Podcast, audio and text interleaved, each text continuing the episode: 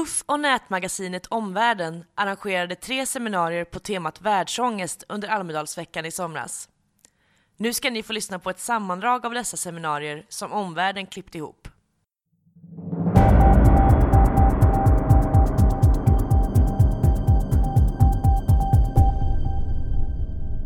Du lyssnar på Omvärlden podd och jag heter Björn Widmark. I det här avsnittet har vi klippt ihop det som vi tyckte var mest intressant från våra seminarier under Almedalsveckan. Du kommer alltså att få höra politiker och olika experter som talar om sin egen världsångest. Under Almedalsveckan så satte vi ihop ett biktbås där vem som helst, oavsett om de var makthavare eller inte, kunde få bikta sig på tre olika teman. På flykt, ojämställdhet och klimat. Och det resulterade i så många intressanta stunder så att vi valde att göra en podd av alltihopa.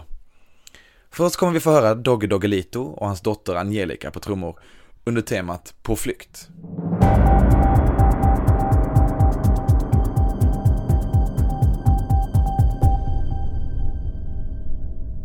Min dotter, jag ville lämna världen till dig på ett annat sätt.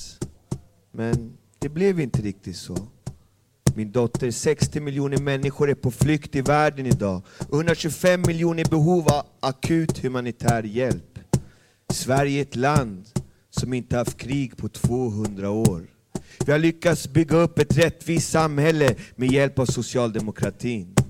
Tack vare att vi slapp andra världskriget blev det ett välfärdsland. Min dotter, Sverige är bevisligen världens mest attraktiva land. Ett land där alla kan se en framtid. Det är hit flyktingströmmarna går. Efterfrågan på skydd mot bomber, halshuggningar, Daesh och talibanstyre har aldrig varit större. Och Sverige kan leverera just detta. Vi är experter på det. Vi kan ordna finansieringen. Migrationsverket har investerat i framtiden. Men med tillfälliga uppehållstillstånd kommer det att sluta i en katastrof. Flyktingar kostar staten pengar. Som inte kommer tillbaka om flyktingen skickas iväg med familjer som trasas sönder. I Sverige har vi glömt vad krig och fattigdom är. Vi har förlorat tron på vår egen kulturella kapital. Våra grundläggande värderingar har skakats i grunden. Vi är på flykt från oss själva min dotter. Från vår mänsklighet min dotter. Från vår nationella identitet. När vi stänger våra gränser. Vi känner världsångest och vi bygger murar i våra hjärtan. Vi flyr från vårt ansvar när det gäller exporten av vapen till världens alla länder, även de krigsförande. Så länge krig pågår kommer det att finnas flyktingar min dotter. Muren i Berlin revs, men nya murar byggs i Europas alla länder. Där taggtrådsstängsel med rakblad i. Under kriget stod svenska studenter på kajen i Trelleborg med banderollen Stoppa judeimporten. Är det dit vi ska komma nu? Nej, nej min dotter. Det är inte det Sverige som jag känner. Man pratar så mycket om utanförskap nu för tiden. Då innebär det att det måste finnas ett innanförskap om en gräns mellan de två. Ett vi och dem tjatas det om i media. Men verkligheten är en annan. För varenda svensk har minst en granne, en arbetskamrat eller kompis eller bekant från ett annat land. Och man vet att arbetsplatser där människorna kommer från olika platser med olika bakgrund är mer kreativa. USA blev världens största kulturella och ekonomiska stormakt. För det var dit Europas fattiga och förföljda sökte sig för hundra år sedan. Utlandsfödda var 15 procent, precis som det är hos oss idag. Denna migration byggde det USA vi har idag. Musiken, filmindustrin och bilarna är frukten av invandringen. Och hur många amerikanska vetenskapsmän med europeisk och annan invandrarbakgrund har inte mottagit Nobelpriset? Även Jesus var ett flyktingbarn. Och som kristna har vi en plikt att hjälpa vår nästa, min dotter. Vi har råd att investera i vår egen framtid. Men politiska visioner saknas för detta. Vad skulle Olof Palme sagt om detta idag? Det är därför vi är här idag i, allmänheten, i Almedalen nu. För att här talade han för ett lastbilsflak sommaren 1968. Ekonomin går bra och vi har en historisk möjlighet att utveckla Sverige för framtiden. Människorna lever längre för att klara pensionerna och försörjningskvoten är fram till år 2020. Så vi behöver ta emot ungefär 100 000 invandrare per år. Säger vi nej till det får vi räkna med att jobba minst tills vi är 70 år, eller troligen till 75, som Fredrik Reinfeldt föreslog. Annars måste vi höja skatterna alldeles kolossalt. Det blir syriska familjer och afghanska barn som kommer att betala våra pensioner, driva företag och sköta, sköta sjukvården. Enligt FNs flyktingorgan så behöver Europa fördubbla sin nettoinvandring. Så det är passande att vi välkomnar och tackar för varenda flykting som kommer till vårt land och som väljer vårt land. Hur vi tar emot flyktingar avgör framtiden.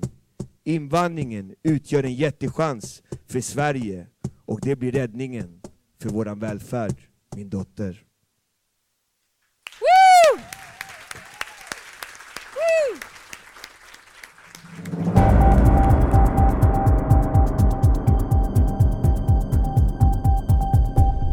Now I would like to introduce Mohammed Yahya, who is uh, coming here from Somalia, and you are the regional manager, program director for UNDP. You will give us a little glimpse of what the world is saying, the refugees you've met, the stories you've seen, and then we will discuss together what are we going through. Please. Uh, thank you very much. It's never easy to follow Dogolito, so I will try, but please, uh, your expectations has to be much lower because I will not meet what he has just done. Uh, quickly, just to give you where we are. Uh, I said my name is, uh, as introduced, my name is Mohammed Yahya. I live in Ethiopia, Addis Ababa. I'm, uh, I work for United Nations Development Program, and we deal with the issues of uh, migration, migration issues. Just to give you uh, quickly, I will start by giving you the data where we are in numbers. Mentioned before, over, over 60 million people have been dislocated. firstly, what we call forced displacement in 2015. Out of that, 21 million are refugees, 10 million about what we call stateless people, and 54% of refugees come only from three countries Syria, 4.9 million, Somalia, 1.1 million, Afghanistan, 2.7 million. So the refugee component of this is very much localized in conflict prone and unstable places. Before I go into the story, I just want to give you one uh, other aspect that you should all know that the five top countries in the world that host refugees are Turkey, 2.5 million people, Pakistan, 1.6 million people, Lebanon, 1.1 million people, Iran, about a million people. If you look at the entire displaced and you divide the cake into continental, Europe only hosts 5% of the globally displaced people. 5%. So most of the people who are refugees or forced to be displaced are not in Europe. They're in 20, about 29 to 30% within Africa. Asia, Middle East, that's where they normally stay.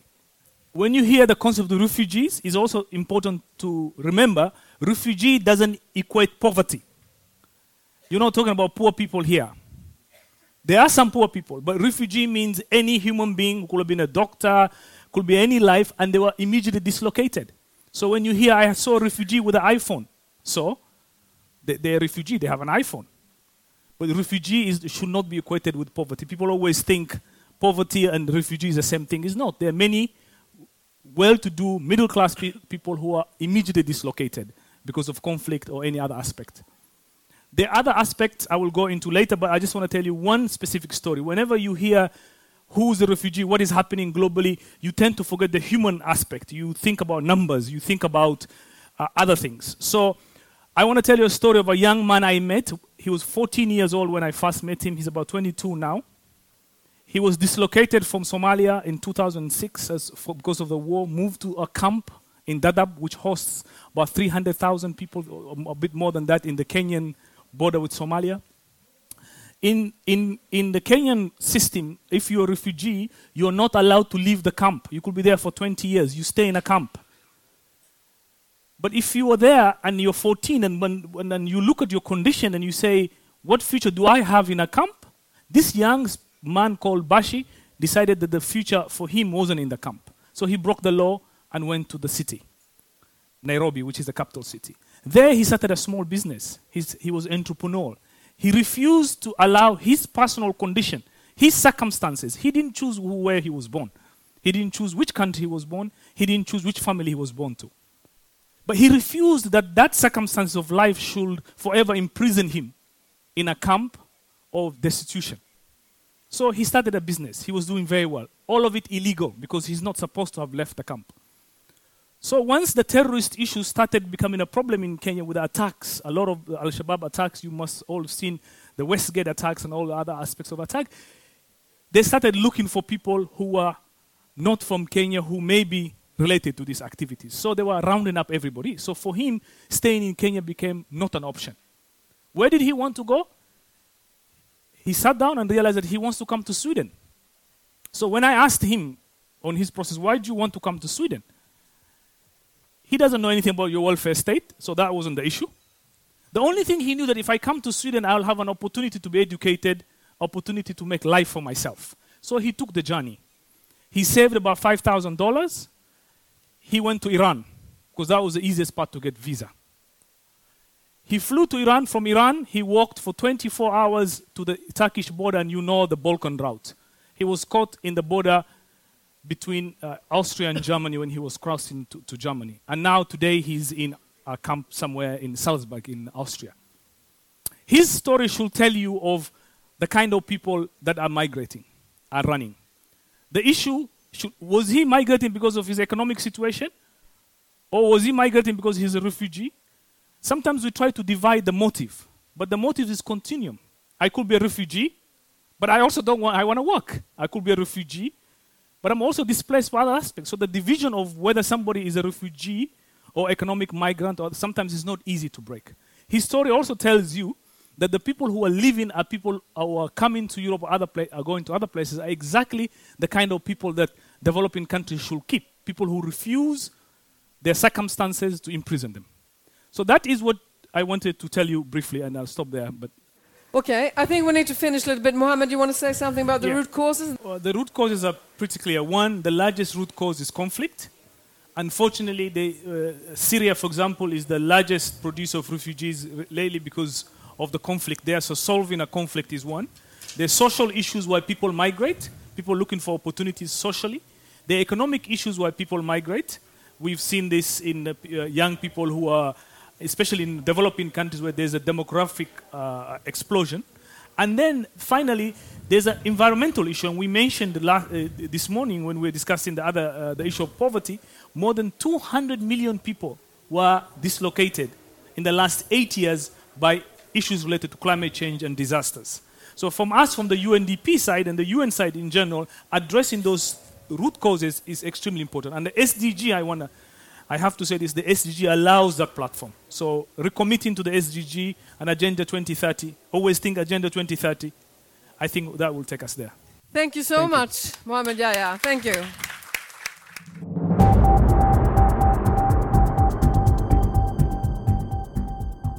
Och nu fortsätter paneldebatten med Shirin Kara från tankesmedjan Tiden och Madeleine Seidlitz från Amnesty International.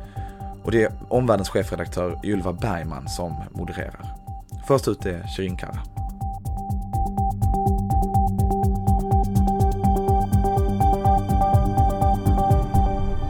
Ja, är den på? Ja, den är på. Perfekt. Eh, ja, jag tycker det här är otroligt intressant och väldigt spot on om jag ska vara helt ärlig. För det är exakt så här jag också känner. Jag känner otroligt mycket ångest, ångest, ångest, ångest. Och bara, hur ska det här gå till? Och det handlar inte bara om flyktingar, utan det handlar om alla de här ämnena som ni kommer att ta upp under veckan.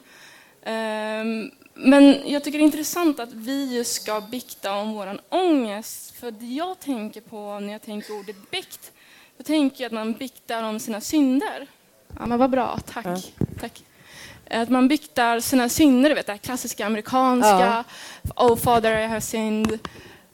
Och det är just det, min ångest handlar om just det här. Varför biktar sig inte våra politiker? Varför gör de ingenting? Varför kan de inte ens försvara det de gör? Varför bara gör de det? Och det är där min ångest ligger. Vad säger du då Madeleine? Har du också tänkt på det? Varför försvarar sig politikerna bara? Ja, jag tänker på det väldigt mycket, ofta, i princip dagligen.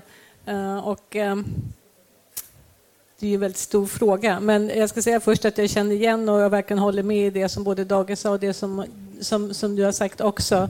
Um, och, um, jag tror att ett, ett problem är eh, bland alla problemen. Eh, även när jag var liten så var Sverige ett föregångsland eh, och jag har arbetat med de här frågorna urlänge och kan då liksom med backspegeln se att oj, vad, vad, vilka, vad små egentligen jämfört med idag problemen var i slutet på 80-talet när jag började arbeta med asylrätt exempelvis. Mm. Men det jag ser kopplat till din fråga det är också att politikerna blir eh, eh, mer och mer, eller jag tycker att man kommer undan med mer och mer faktiskt och där tänker jag att det kanske faktiskt har att göra med oss också. Därför att det är ju, politikerna blir ju inte starkare än vad vi begär av dem att vara på något sätt och att det, eh, att det faktiskt är allas vårt ansvar att eh, eh, att tycka till och säga ifrån och inte passivt gå och rösta en gång var fjärde år. Jag tror att det är av helt avgörande betydelse att vi sätter press på våra politiker mm. um, och också ja, alltså har, för ett samtal med politikerna och inte accepterar saker som vi tycker är fel. Om vi går in lite djupare i debatten här så har du Sirin skrivit en rapport om ordval och mediernas ordval. Mm. Uh, och hur det påverkar oss. Kan du berätta lite hur du menar att, att uh, flyktingar har avhumaniserats i debatten mm. och vilken roll media har haft i det här? Mm. Så jag, kan, jag kan börja med att säga kort vad min utgångspunkt var. Det var något som man kallar för sekretisering på svenska, securitization på engelska. Det handlar om att man gör en fråga, en ganska normal fråga, ganska human fråga till en säkerhetsfråga. Man målar upp det som någonting dåligt, som någonting farligt och sen så blir våra åtgärder ofta i termer av till exempel, i det här fallet, ökade gränskontroller. För att man, man får för sig att den personen som kommer in till Sverige är en brottsling, någonting som hotar oss. Och det menar du medierna har bidragit till? Exakt, för att det medierna gör då, att de säger ju inte direkt de bara flyktingarna är farliga, utan det de säger är till exempel att flyktingarna är okontrollerade, vi vet inte riktigt hur många som kommer hit. Vi använder ord som flyktingvåg, flyktingström, inflöde. Mm. Vi snackar om att vi ska strypa ett flyktingflöde. Jag skulle aldrig kunna strypa en människa till exempel, men jag kan strypa ett flyktingflöde. Men vad ska man säga då? Om man ska säga till exempel flyktingar, eller man ska, man ska, man ska använda, om man skriver en nyhet, då ska man kanske kolla på människan i den här nyheten och inte bara prata om siffror och sedan säga flyktingar illegala eller använda ord som migrant istället för ordet flykting. Men kan man säga flyktingkris? Har inte det blivit ett ord som folk idag uppfattar? Det är ju ändå en katastrof eller en kris. Absolut. absolut. Alltså jag tycker att ordet flyktingkris, det är ju en kris. Det här är som vi har fått höra nu. Det är 65 miljoner människor på flykt. Det är kris, men det är ju världens kris och det är deras, flyktingarnas kris. Det är konstigt att säga flyktingkris när alla nyheter sedan handlar om att ja, men så här många passerade den svenska gränsen och så här ja. jobbigt är det för Migrationsverket att ta emot de här människorna. Då blir det inte riktigt flyktingkris. Och, och, om man kopplar på det då så är det också att i medierna har det blivit en debatt mellan de som är naiva och de som är realister, lite grann om man ska hårdra det. De naiva då skulle då öppna alla gränser och släppa in alla och realisterna de ser mer till pengar och vad kan vi klara av och inte. Är det något som du har funderat på, Madeleine, den här polariseringen? Ja, eller åtminstone är det det som, som jag och andra får höra, att vi är naiva. Uh, jag tycker det är För du tillhör de naiva, eller? Ja, just det, i vissas ögon då. Uh, Medan jag tycker att jag är en så här fullblodsrealist, uh, men också med en stark ideologi kopplat till, inte det som bara är då generositet eller välgörenhet utan som är kopplat till en fast grund i folkrätten och, och mänskliga rättigheter där det inte går att schackra och säga så här ja, idag gör vi så och imorgon så väljer vi att göra på ett annat sätt. Men eh, jag tycker att man ska vara oerhört försiktig med att använda ordet naiv för det har fått så konstig så här klangbotten. Jag hörde alldeles nyss på ett annat seminarium dock en person som liksom tog över det här ordet eh, och använde det tillbaka till en annan, en forskare som tycker att man ska eh, avskaffa asylrätten överhuvudtaget och nedmontera flyktingkonventionen etc. etc. Mm. Eh, och sa att det var verkligen väldigt naivt därför det skulle inte lösa några som helst problem, vilket jag tror hon har helt rätt i också. Men eh, ordet är men ser vi en polarisering mellan människor nu, mellan de som är naiva och de realistiska? Vad, vad säger du, Siren? Ja, absolut. absolut. För mig, jag tycker polariseringen är en av vår tids största utmaningar just nu. Och om man kollar på just mediers roll så har det ju skett en slags förskjutning för att i och med att sociala medier började komma så har det blivit ännu mer polarisering och det är väldigt lätt att skapa sin egen verklighet och sin, någonting som man själv tror på. Man börjar liksom misstro de etablerade, neutrala tidningarna och skapa sin egen verklighet istället på Facebook eller på Twitter. Och det är det här som skapar sen både det att andra etablerade tidningar börjar ta över deras retorik, för de börjar också tro att det är sanning. Mm. Men sen ser man även att våra politiker börjar använda samma typ av begrepp och samma typ av problemformulering. Fast jag tror nog att det är, alltså, det är allvarligt oavsett vem som börjar med det, men jag tror att det kanske mer börjar politikerhåll också. Men även från, från det finns liksom en säkerhetsindustri, det finns en marknad också för att eh, också skapa osäkerhet och rädsla hos, hos människor. Och det är ju inte i och för sig någonting nytt heller. Men kopplat till detta med eh, nej, naivitet, det är ju också det är ju liksom ett maktspråk som vissa använder sig av mm. eh, och som, som man måste försöka avfärda för vad det är. Sen så i ganska hög utsträckning tycker jag ju att svensk media är, är, är jämf alltså, om vi tar det i förhållande till internationell media eller andra länder. Vi, jag företräder ju en internationell organisation, Amnesty International, så kan jag ju se att det är mycket som fungerar väldigt bra. Sen är det tyvärr vissa SVT ja, vissa nyhetsprogram och så som jag tycker i högre högre utsträckning börjar prata om så här, eller ställa sig frågan hur många kan vi ta emot eh, och annat som är mm. en, en, också en, en farlig retorik. Men i det stora hela så tycker jag åtminstone, om man får kalla det för traditionell media, då är, är ganska bra.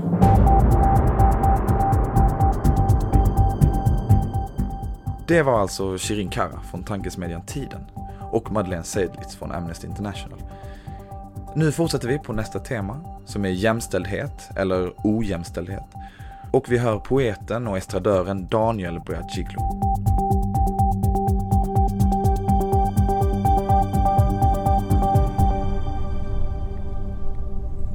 Sen har jag en dikt som heter Till min syster.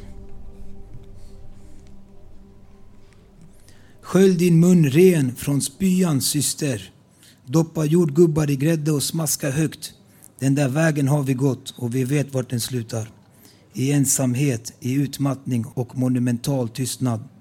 Exilpoetens saknader, skotthål i våra själar. Vi är inte skyddade, inte här och inte någonstans.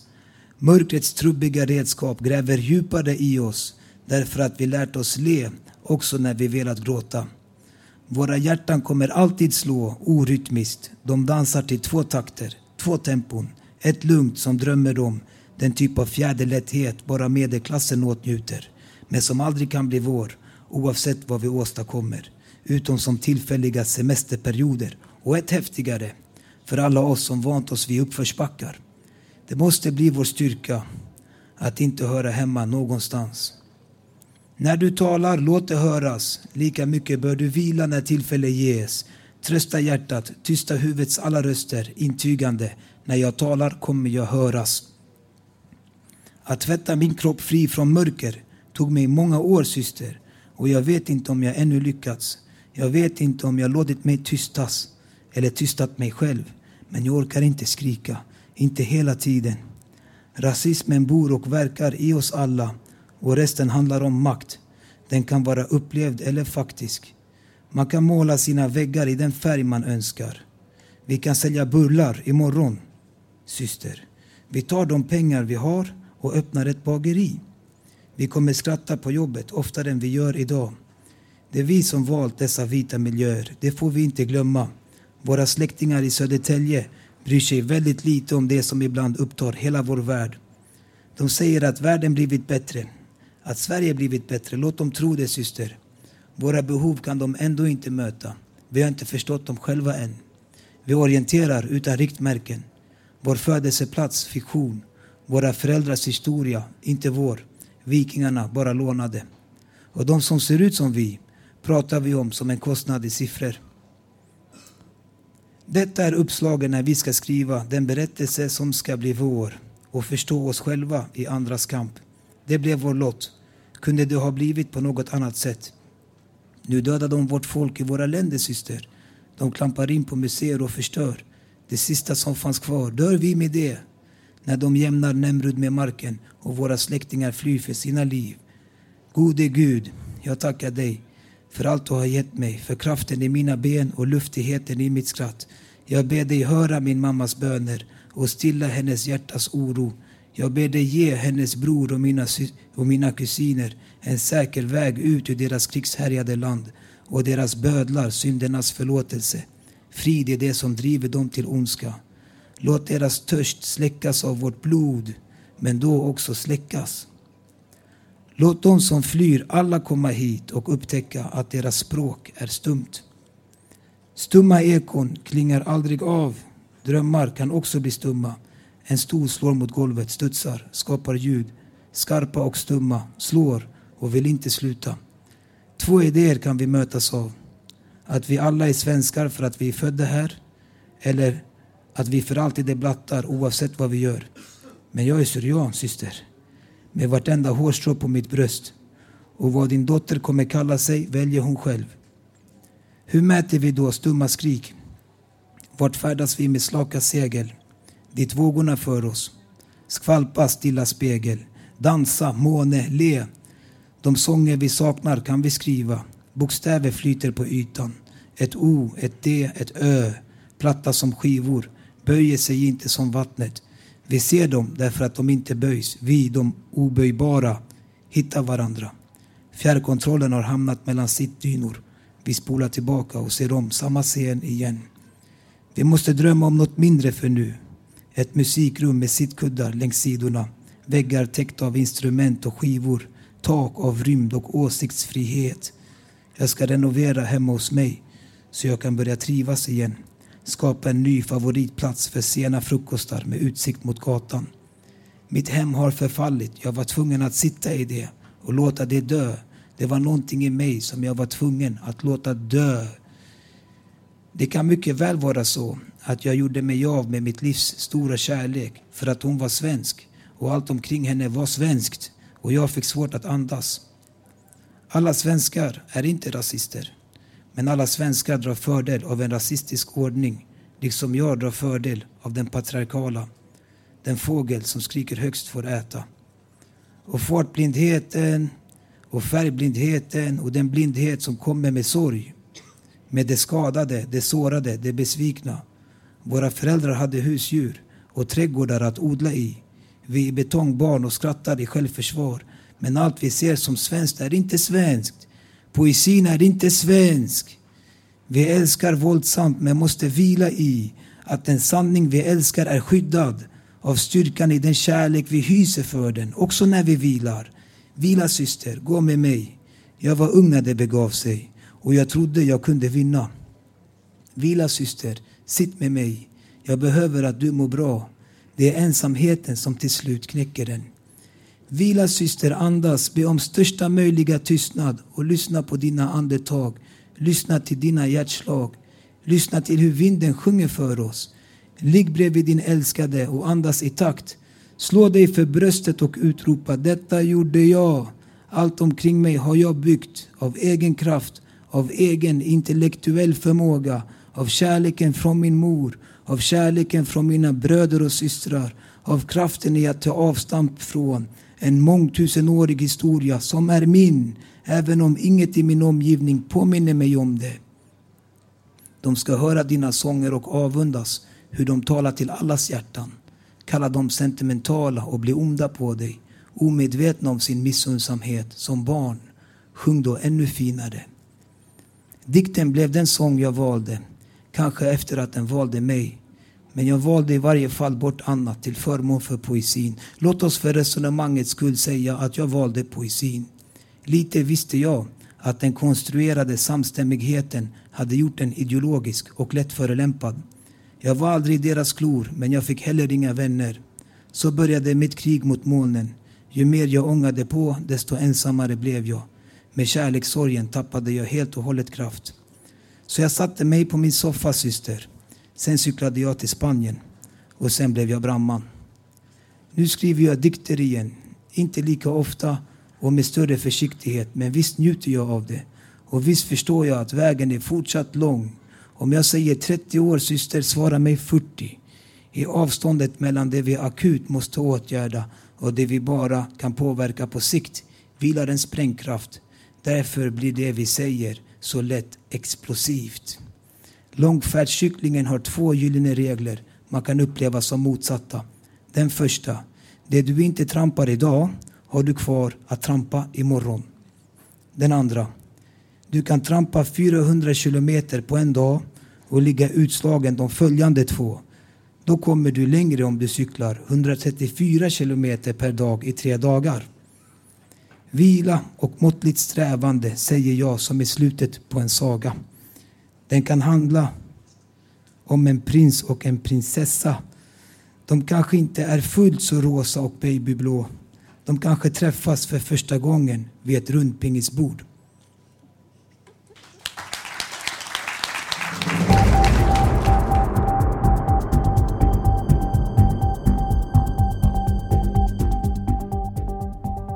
Nu går vi in i paneldebatten om ojämställdhet. Och de som deltar är Gudrun Schyman, Lena Ag från Kvinna till Kvinna och Alan Ali från Fryshuset.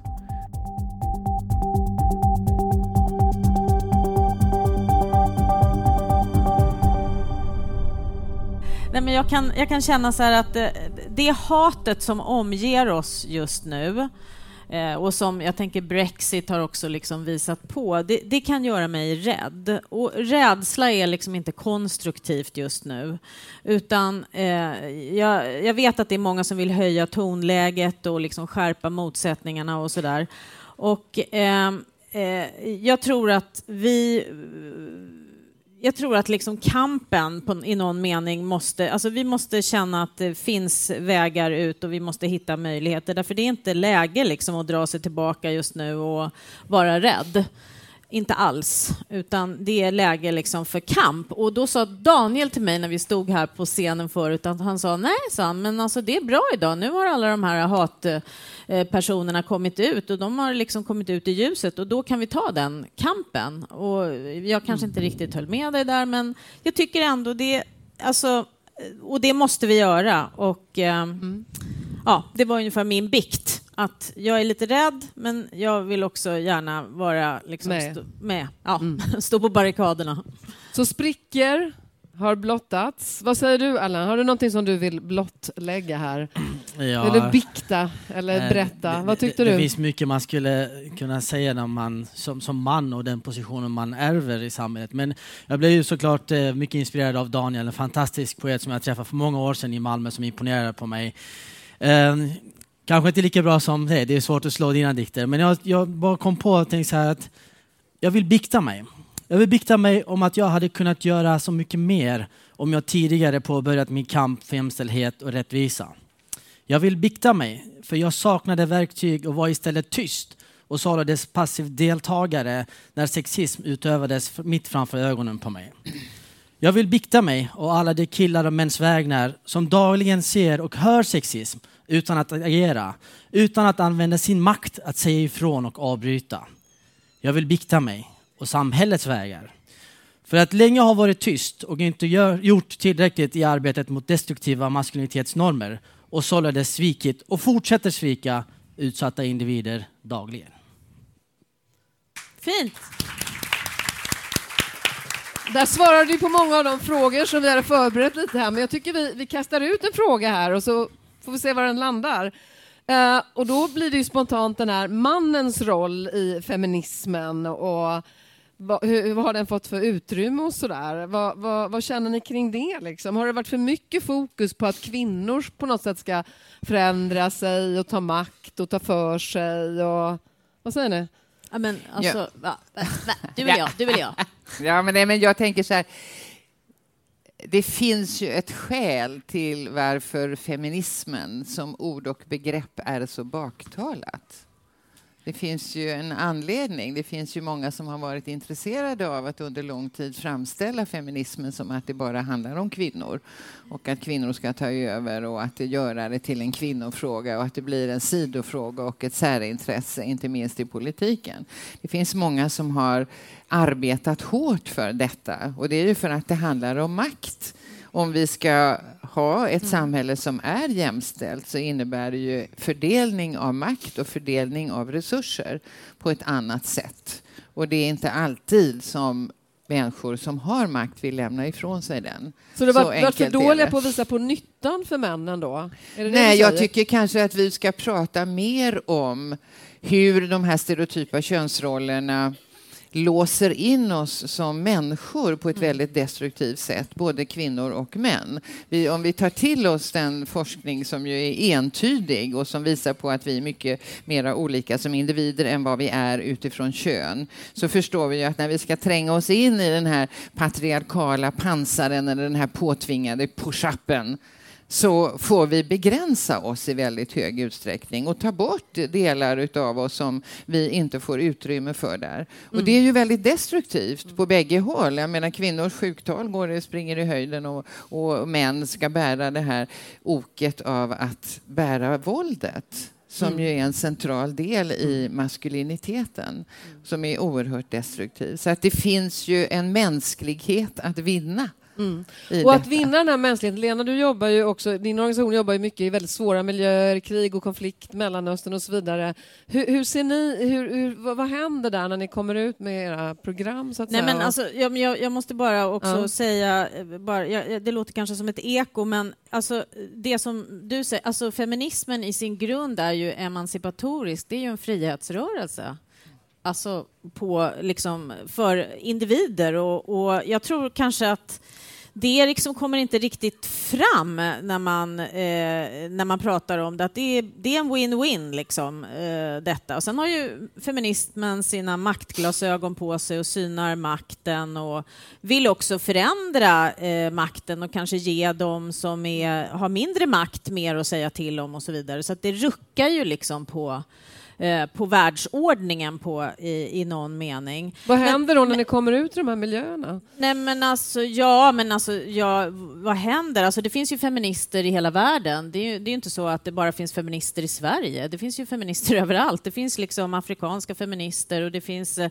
arabiska feminister och sådär. Och, och det gäller ju bara att vi connectar med varandra, att vi får tag på varandra och sådär. Och, och, och de har ju precis som svenska feminister en maktkritik och sådär. Men vi kanske, eh, liksom, på grund av att vi finns i olika, eh, olika kontexter så kanske vi, eh, eh kanske vi har lite olika eh, eh, liksom, vad ska man säga, accenter på vad det är vi gör, men utan tvivel så har ju kärnan densamma på något mm. sätt, nämligen den här liksom friheten eh, och eh, liksom maktkritiken. Men jag, jag, tycker också det är otroligt viktigt när vi pratar om, om liksom mäns roll och, och, och så vidare, att i grunden för att de här liksom maktkritiska och feministiska frågorna ska liksom komma upp på dagordningen så ligger ju, en, alltså ligger ju kvinnors organisering. Det är ju att kvinnor har organiserat sig och tagit fram de här frågorna och visat på de här frågorna. Det är ju därför de har kommit upp på bordet. Och det är ju så här att vi ser ju att vissa saker går framåt. Vi ser ökad politisk representation för kvinnor globalt från en väldigt låg nivå. Men, och vi ser liksom att andra, mera eh, flickor som går i skolan och så vidare. och så vidare. Vi ser en sakta, eh, liksom, att, att det går framåt. Men vi kan ju inte luta, det är ingen automatisk utveckling i när det gäller liksom att kvinnors rättigheter och så vidare. Så att det är så att i grunden på det här ligger det faktum att kvinnor organiserar sig och tar fram de här frågorna. Och sen, sen så kommer liksom, och då får man det här stödet från goda män det är vad, bra. Vad, vad, säger du då? Vill du kommentera det här? Alltså jag tycker det är viktigt att börja med att säga att feminismen har varit oerhört viktig kamp från början. Liksom. Oavsett vilken klass det började, även om det började i vit medelklass och så vidare, så har det, haft sin, det, det, får, det har behövt ha sin process och att kvinnor har ägt frågan och drivit den. Likaså, jag tycker det är jätteviktigt att påpeka det, att eh, om man nu vill utveckla feminismen och ha mm, nya liksom, ismer så är det viktigt att det ska inte hamna i det facket att vi kritiserar den feminism som har varit och är, utan här pratar vi om att vi ska prata om en utveckling och bredda det. För att vit medelklassfeminism började, sen kom det andra typer av ismer och nu har vi fått en alltså svart feminism och så nu har vi en intersektionalitet. Men det är det här männet som är viktigt. Män har varit frånvarande i den kampen. Män har inte varit med, män har inte tagit plats, män har inte fått vara med på, av olika anledningar. Och där är frågan nu idag, är feminismen redo för en ny ism där män är aktörer och vill driva frågan tillsammans med hela kvinnorörelsen? Och det är den frågan, för att det finns ju just av den anledningen att män har, har många gånger privilegier så att vi skulle kunna göra så mycket mer om vi fick vara med. Och det är det frågan. Men du har inte liksom. känt att du har varit med alltid? Jag vet att du vill kommentera. Du har inte känt att du har varit med alltid då? Att det varit svårt eller? Alltså det är svårt på olika sätt. Liksom. Det, alltså jag förstår ju så här, nu kom det upp i dikten liksom, lite så här med mansplaining och det här handlar inte om att alla män inte är våldtäktsmän. Så att, jag måste säga att vi är ju en del av, vi är en stor del av problemet. När man bara tittar på statistiskt sett och så vidare så är män som övervägande är män som begår en massa brott mot kvinnor. Då måste vi någonstans ändå vara en del av lösningen. Mm. Men när får vi vara med och agera den lösningen? För här finns ju... Men vet jag- du, det får ni göra. Ni får jättegärna Ja, jag kan göra det. Det var faktiskt. Gudrun som ville Alltså- komma in här med en liten replik där. Ja, eh, jag tycker det är viktigt att konstatera att alla kvinnor vill inte ändra. Alla kvinnor är inte feminister. Och alla feminister är inte kvinnor. Det finns ju män som vill ändra. Och det finns ju män som organiserar sig. Om jag nu tar Feministiskt initiativ som exempel så är ju vi en organisation där medlemmar är av olika kön av flera olika kön. Eh, Och det är ju oerhört värdefullt. Och andelen som identifierar sig som män ökar hela tiden. Eh, och det beror ju på att feminismen också har utvecklats i Sverige och i andra länder, Mm. i USA, i, i flera andra länder, till att bli det vi kallar för en inkluderande feminism. Att man går samman med andra rörelser som arbetar emot diskriminering utifrån etnicitet, sexualitet, könsidentitet, funktionalitet. Och när vi gör det, det är ju då som det blir en styrka i det. Och det öppnar ju för den här alltså, inkluderande feminismen, eller att ha den här intersektionella utgångspunkten, öppnar ju för också ett större deltagande av flera kön. Mm. Och det tycker jag är väldigt, väldigt bra. Och det är ju styrkan i den, eh, den feministiska rörelse som nu växer fram i väldigt många länder. Jag reser ju rätt mycket runt i Europa eh, och träffar feminister och, och talar om vikten av organisering och att vi inte ska hålla på liksom mot varandra utan ha den här Mm. inkluderande synsättet. Och det här är en dimension av politiken, av samhällsdebatten som tidigare inte har funnits eh, med på det sättet som nu tydliggörs. Och det är väldigt, väldigt bra. Vill du kommentera det Lena? Nej, men jag tänker också att det finns ju, alltså det som vi ser är ju att de här mer destruktiva, liksom människofientliga maktstrukturerna, de här patriarkala maktstrukturerna, de, vi pratar nu kanske på en individnivå, men de finns ju också ända upp så att säga på den högsta politiska nivån. Och när vi pratar, det har varit lite snack här i Almedalen just om säkerhetsrådet och vad Sverige ska eh, driva nu när man har kommit in i säkerhetsrådet och sådär. Och en sak som man kan göra är ju verkligen att ifrågasätta de här uppfattningarna om att eh, eh, och militära lösningar på alla konflikter till exempel och att man jobbar med frågor som handlar om att eh, eh, försöka eh, förebygga konflikter till exempel istället. Alltså det är ju, jag tänker liksom att de, de, de militära lösningarna och militarismen är liksom på något sätt den ultimata, det är där det ultimata liksom mas- maskuliniteten liksom spelar ut sin, sina liksom destruktiva krafter. Det var Lena Ag, Gudrun Schyman och Lan Ali alltså. Modererade gjorde Ylva Bergman. Nu till någonting helt annat. Klimatet. Först ut kom ett klipp från Majkas tolkning av vår världsångest och sen börjar panelen direkt med några av Sveriges miljömäktigaste. Anders Wikman, Johan Kuylenstierna och Sida-chefen Charlotte Petri Gonitska.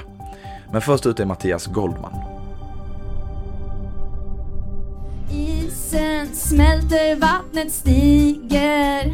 Skräp i haven, sopor överallt nu. Oh my god.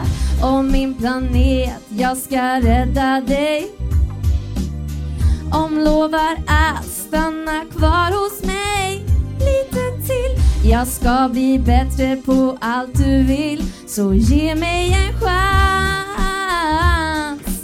Innan du blir allt för varm. Men kommer vi leva upp till Agenda 2030? Vi har alla målen här, Parisavtalet, det ska implementeras nu på kommunnivå väl nästan? Är det inte så? Mattias? Jag, tycker, jag tycker att det här eh, Vattenfall är bekymmersamt på, på två nivåer. Det ena är att hur man än räknar med utsläppshandeln och liknande så, så behöver världen förebilder. Precis nu när vi är oroliga för Trump och Brexit och allting, då behöver man någon som visar vägen i klimatfrågan. Och det andra är ju att det parti som har ansvar för miljöfrågorna och klimatfrågorna, om det partiet har oerhört låg trovärdighet, om man är ute och pratar miljö och klimat och ständigt bemöts med ja men de ansvariga gör ju inte som de säger, då drabbas vi alla. Vad man än Men då- röstar ja, på det så drabbas vi alla y- ångesten späds ju på på något sätt. Ja. Men Fast om det vi tar en, behöver- annan fråga som jag... Förlåt, vill du Jag vill bara kommentera? säga det att, att när det gäller Agenda 2030, och, alltså, det, så, det finns en risk idag att vi så ofta trycker på att Sverige är ett sånt föregångsland att vi faktiskt blir slöa. Liksom. Vi tänker Mm. inte på och förstår att vi får, faktiskt har stora utmaningar. Och jag tror att vi måste våga och diskutera de svåra frågorna. Och det handlar ju om handelsfrågor, det handlar om konsumtionsfrågor, det handlar om investeringsfrågor.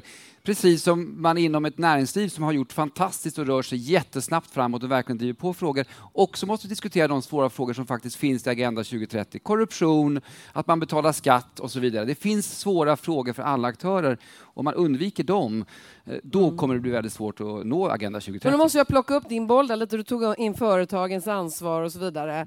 Mm. Eh, och det har ju pratats så mycket om den här cirkulära ekonomier och, och, och så vidare. Och de ska inkluderas nu i det här globala utvecklingssamarbetet. Men så länge företagen har en kortsiktig vinst när de Mm. med kvartalsrapporter ska visa röda, eh, svarta siffror, Mm kommer de att satsa långsiktigt då?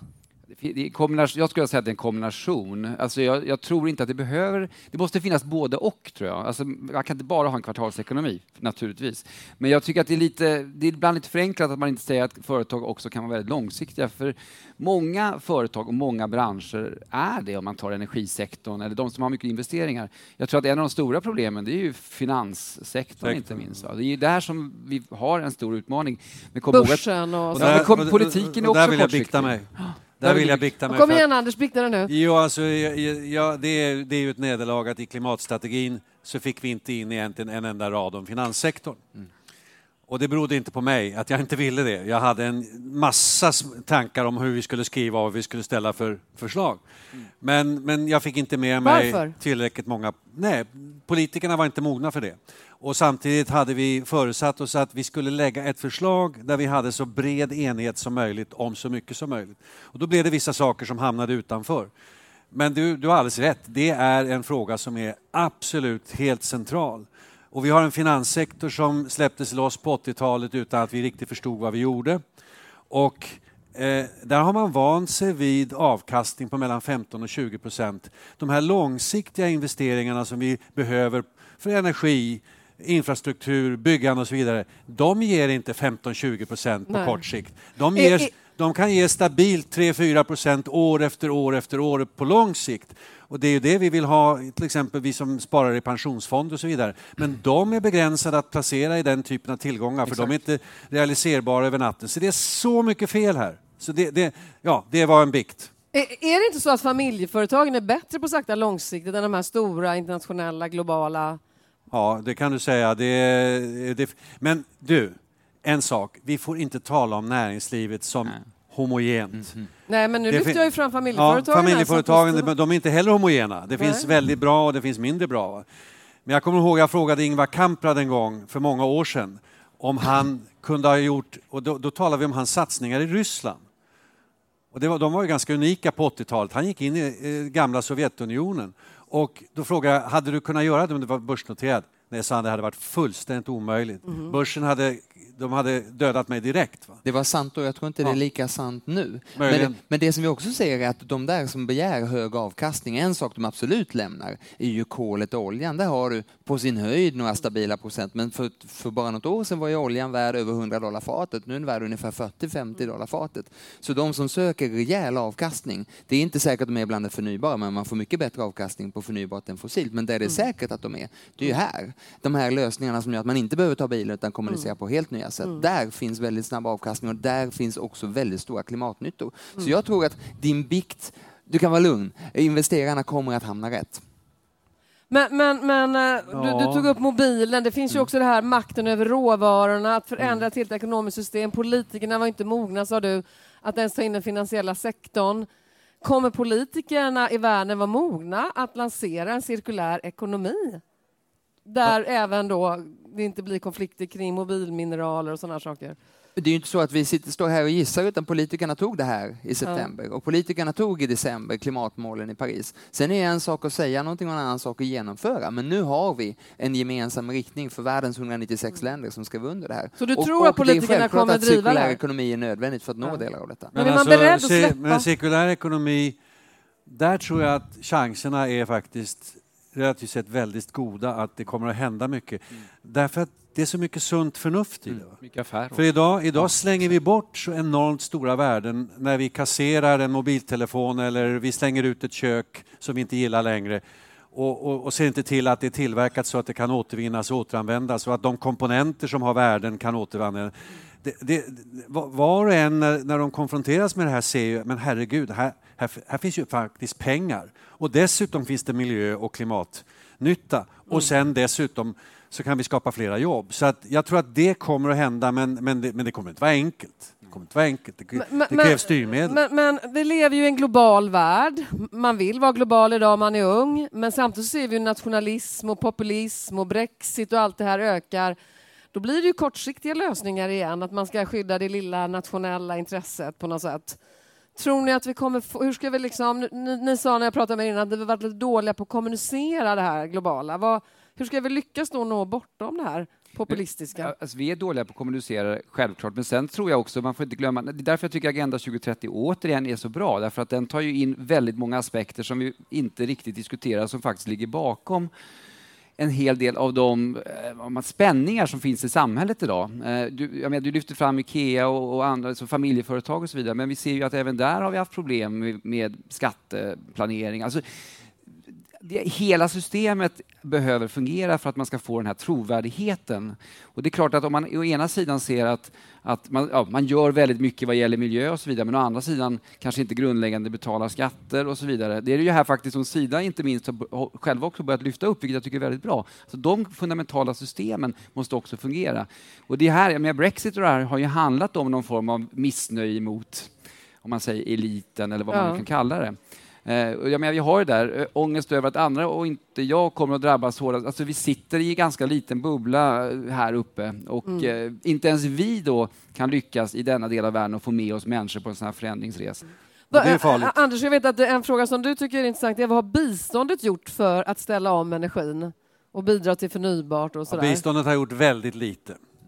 Och det är klart att biståndet är ju ingen stor aktör när det gäller att investera. Det investeras ju vadå? Eh, 1500 miljarder dollar eller något sånt där i nya energisystem varje år i världen. Och biståndet har ett par hundra miljarder dollar totalt. va. Men, men biståndet har negligerat det här med infrastruktur, energifrågor, sustainable production. Varför? Ja, man har koncentrerat sig på rent traditionellt fattigdomsarbete, skolutbildning, hälsovård. Viktiga saker.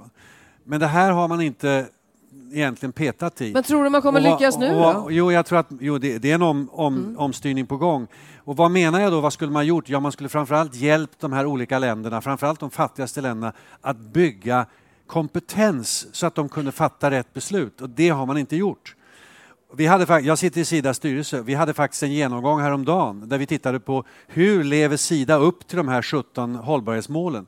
Och det var luckorna i gällde infrastruktur. Och då ska ni veta, hälften av den urbana infrastruktur som världen kommer att behöva 2050 och det allra mesta i utvecklingsländer är ännu inte byggd.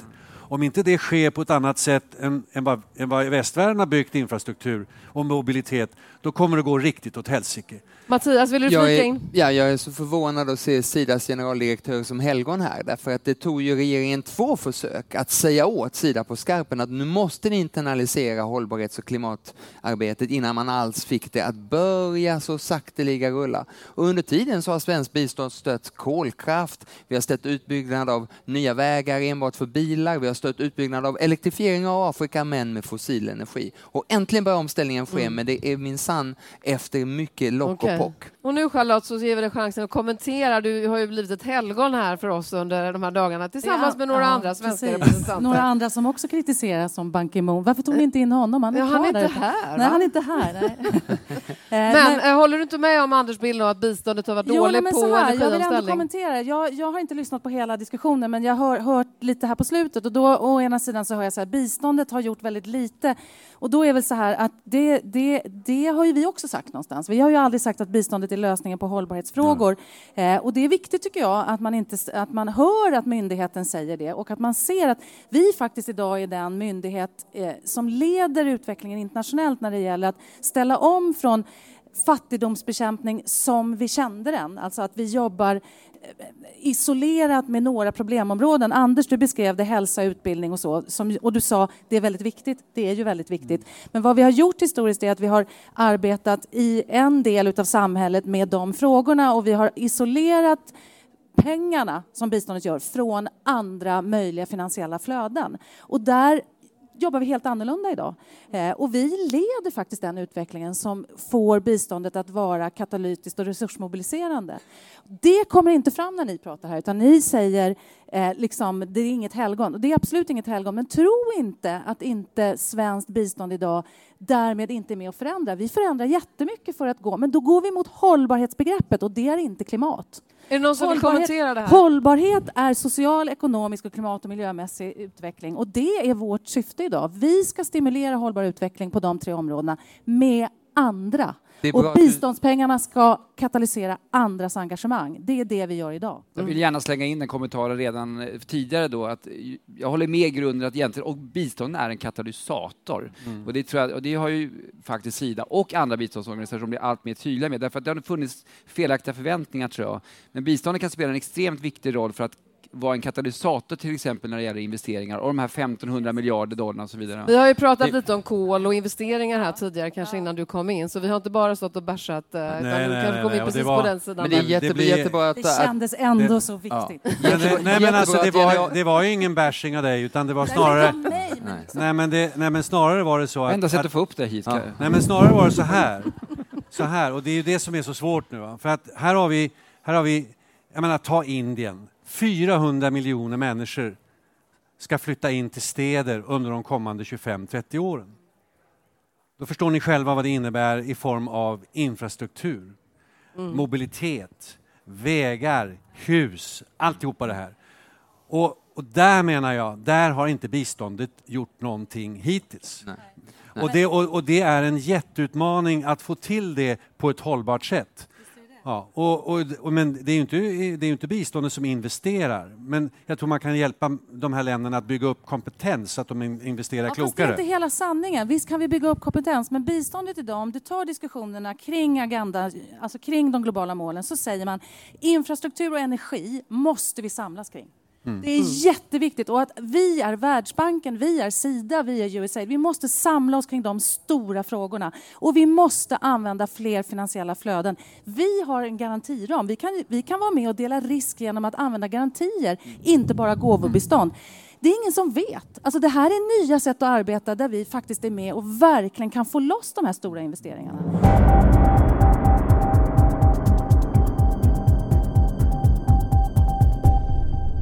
Min bikt handlar inte så mycket om de utsläpp jag har orsakat utan alla de utsläpp som jag och vi andra här uppe, eh, män, hen eller hon, eh, misslyckats med att förhindra. Därför att vi i grunden kommunicerat klimat så väldigt, väldigt fel. Kan inte all- du ta den vi nu har och gjort- bikta den då? Ja, jag tar den nu. Ta den nu, kör. Vi har gjort de kardinalfel som tänkas kan när Ja. det gäller att engagera människor i klimatfrågan. Vi har, när vi vet att man måste flytta frågan nära folk så att den berör, då har vi pratat procenttal. När man vet att klimatfrågan de facto finns här och nu i min källare och i skogen som ser ut som plockepinn, då har vi pratat om framtida generationer och öar som sjunker långt borta som ingen nog vill besöka eller ingen kommer att besöka. När vi vet att det handlar om våra medmänniskor, bröder och systrar, då har vi kommunicerat en isbjörn.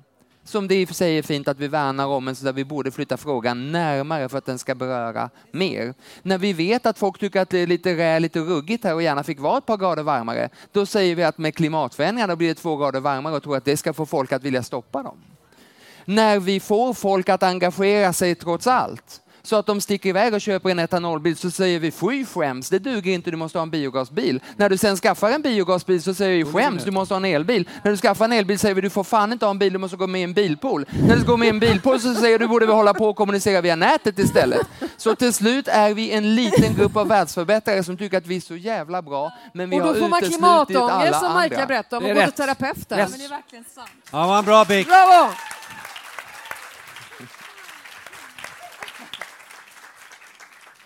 Jag skäms, jag lovar bot och bättring. Jag vet att jag inte varit ensam, men på mina axlar vilar väldigt många ton som vi misslyckats att minska därför att vi har uteslutit. Jag ber om förlåtelse och hoppas jag får det. Vad säger ni? Är han förlåten?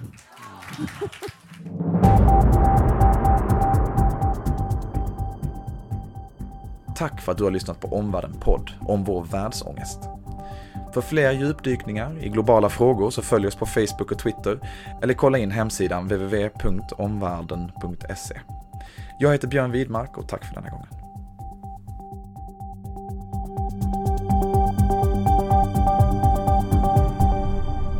Innan du blir allt för varm Tack.